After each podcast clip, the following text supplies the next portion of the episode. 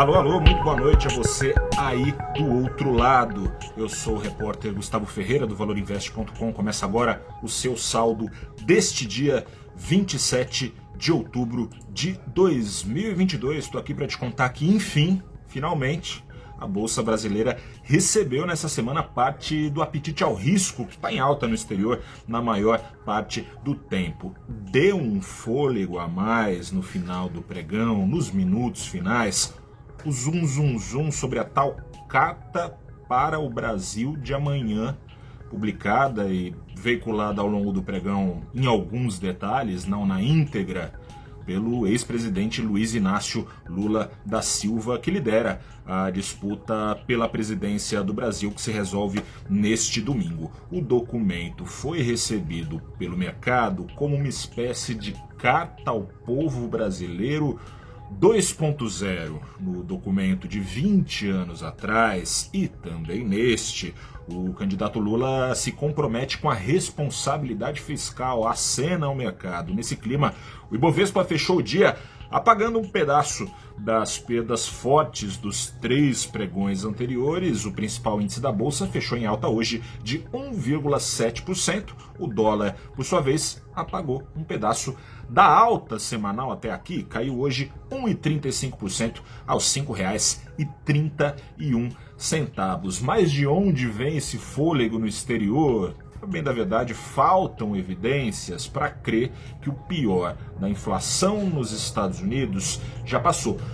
Mas do mesmo jeito que tem acontecido algumas vezes antes de esbarrarem na realidade, investidores de bolsa do mundo estão esperançosos, ganha força a narrativa de que depois de uma quarta alta de 0,75 ponto nos juros, o Banco Central americano vai começar a tirar um pouco o pé, desacelerar essa alta de juros.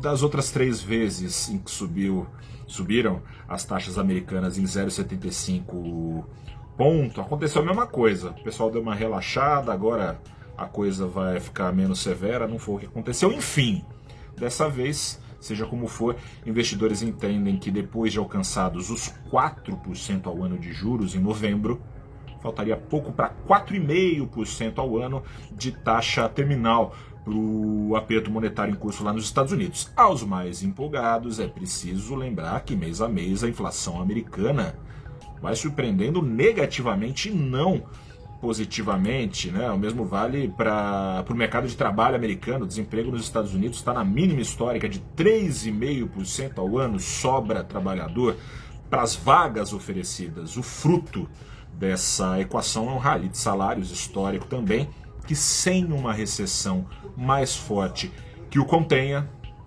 não esfriará e não esfriará também a inflação lá nos Estados Unidos a se manterem as surpresas negativas com a inflação americana, nada improváveis, dado, por exemplo, um novo rally do petróleo em curso, esses tais 4,5% ao ano de taxa terminal para o aperto monetário nos Estados Unidos, esses 4,5% ao ano podem não bastar. Vamos ver o que acontece nas próximas semanas, se para lá de 5% de juros se tornarem mais palpáveis, esse rally da bolsa americana, bolsa europeia, agora contaminando a bolsa brasileira, esse rally, como das outras vezes, se esfarela, ou seja, as próximas semanas serão decisivas. Eu fico por aqui, uma boa noite para você, até a próxima e tchau.